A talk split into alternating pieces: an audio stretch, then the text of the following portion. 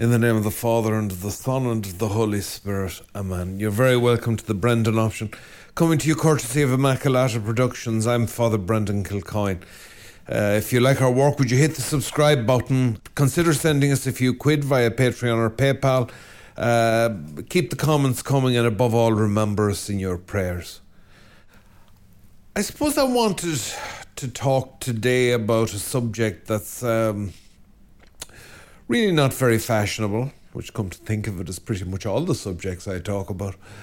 We felt that we probably should uh, muse a little on the subject of obedience, yeah, and a little bit on the on the the notion of church leadership, the the structure of the church hierarchy, and all the rest of it.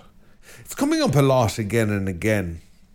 Let me let me begin let me let me frame this by telling you something that is really beginning to annoy me.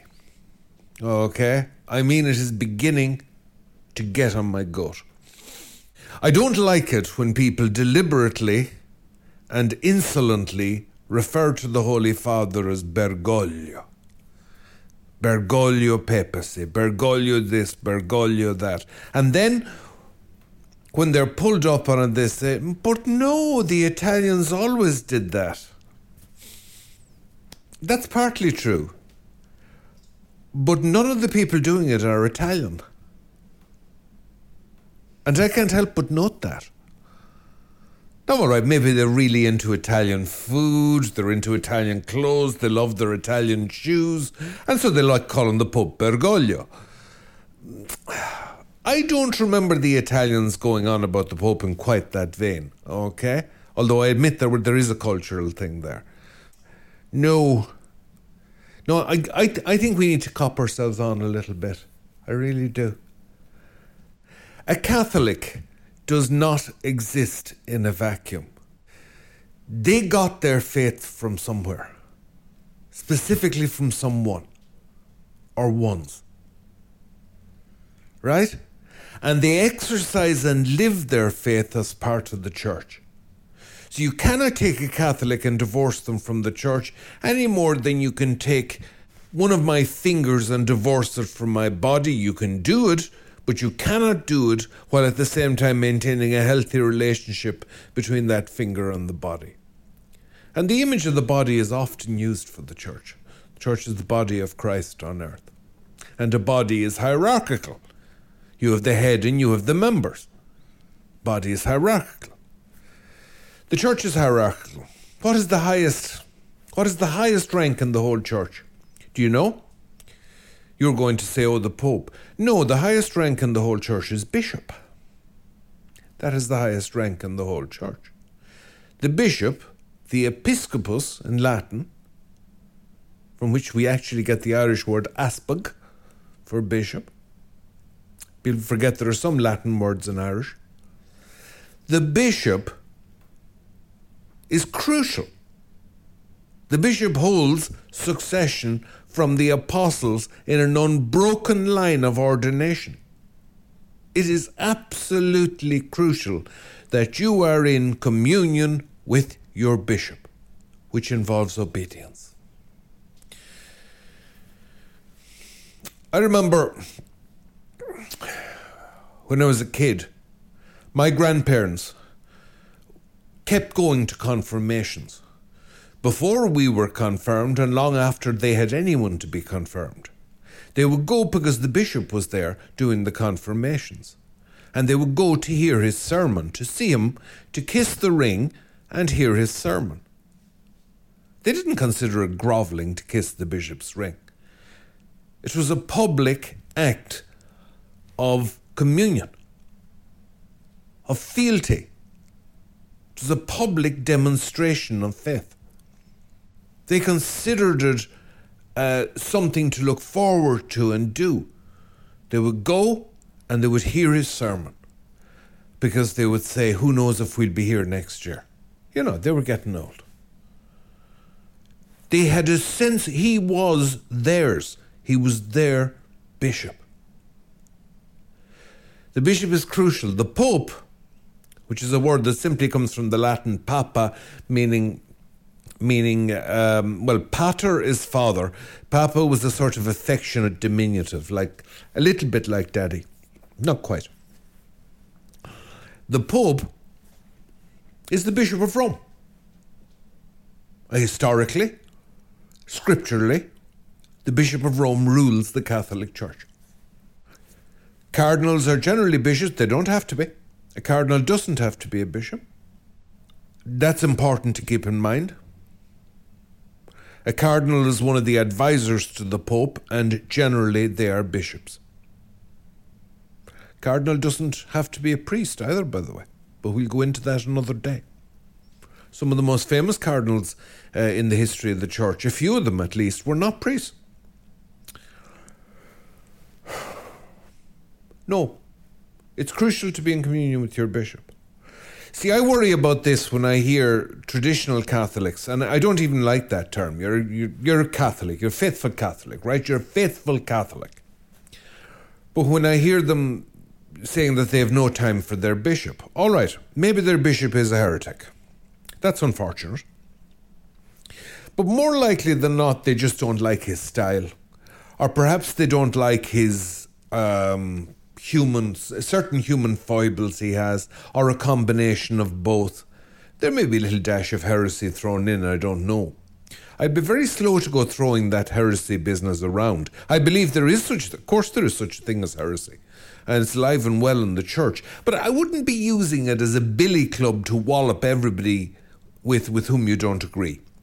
Yeah, a lot of bishops in the, the modern Western Church um, are probably disappointing leaders. Not all, by any means, but a lot.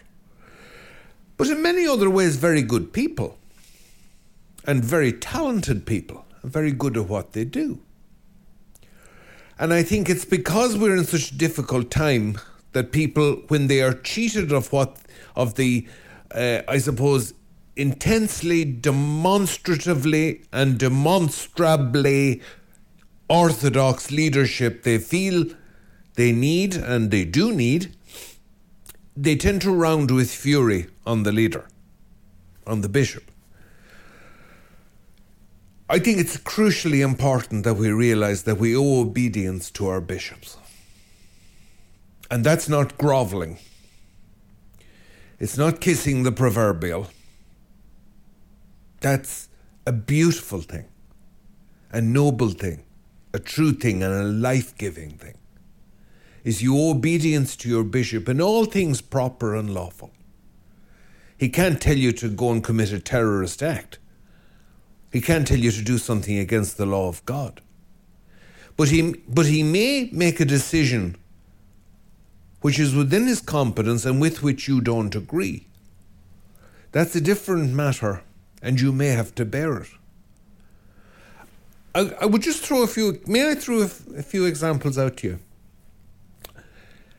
Padre Pio was under severe restrictions from the Vatican for years, very unjustly, and almost certainly as a result of very malicious and unfounded gossip and rumours that were fed to Pius XI against him. Pius XI was a great pope. He responded with docility, obedience, and love, and is the great saint that we all revere.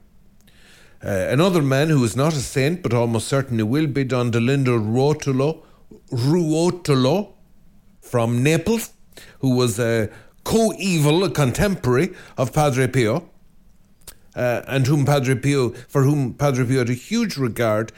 He was at least, I'd say, 19 years under really, really restrictive and punitive um, conditions laid down up, laid upon him by the church authorities.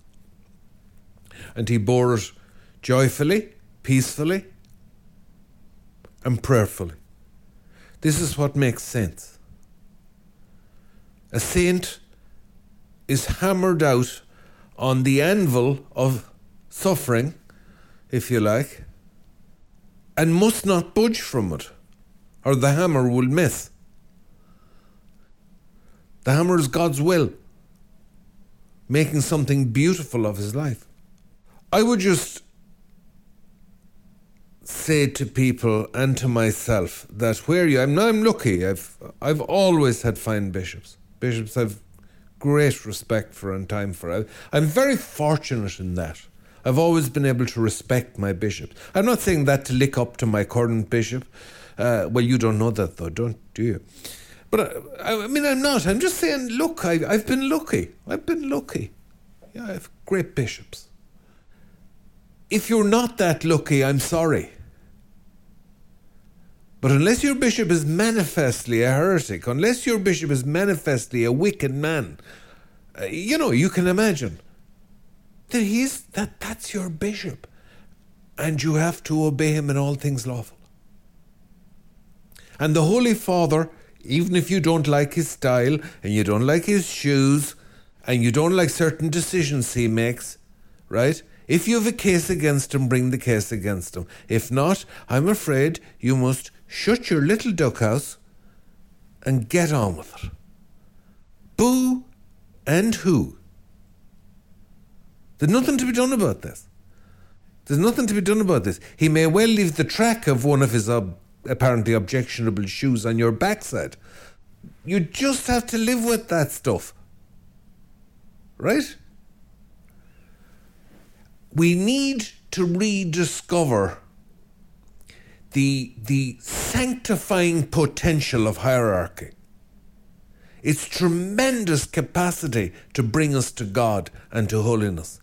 Even if, and sometimes particularly when, we find the wielder of that authority unconvincing or objectionable. We find the decision unacceptable or tiresome or, or somehow repellent. No. If you have a case, bring a case. If not, obey or go. And that is the stark choice you must keep making. Follow Christ or turn your back and walk away. This isn't easy. I don't blame you for finding this hard. And there's no way to do it perfectly. I don't blame you for that either. And I'm not judging people who give out about the Pope or give out about their bishop or whatever. I'm not judging them. I'm just saying, for God's sake, make sure that the spirit that is motivating you is not the wrong spirit. Yeah? Because God has given us this hierarchy to get us to heaven. In the name of the Father and the Son and the Holy Spirit. Amen.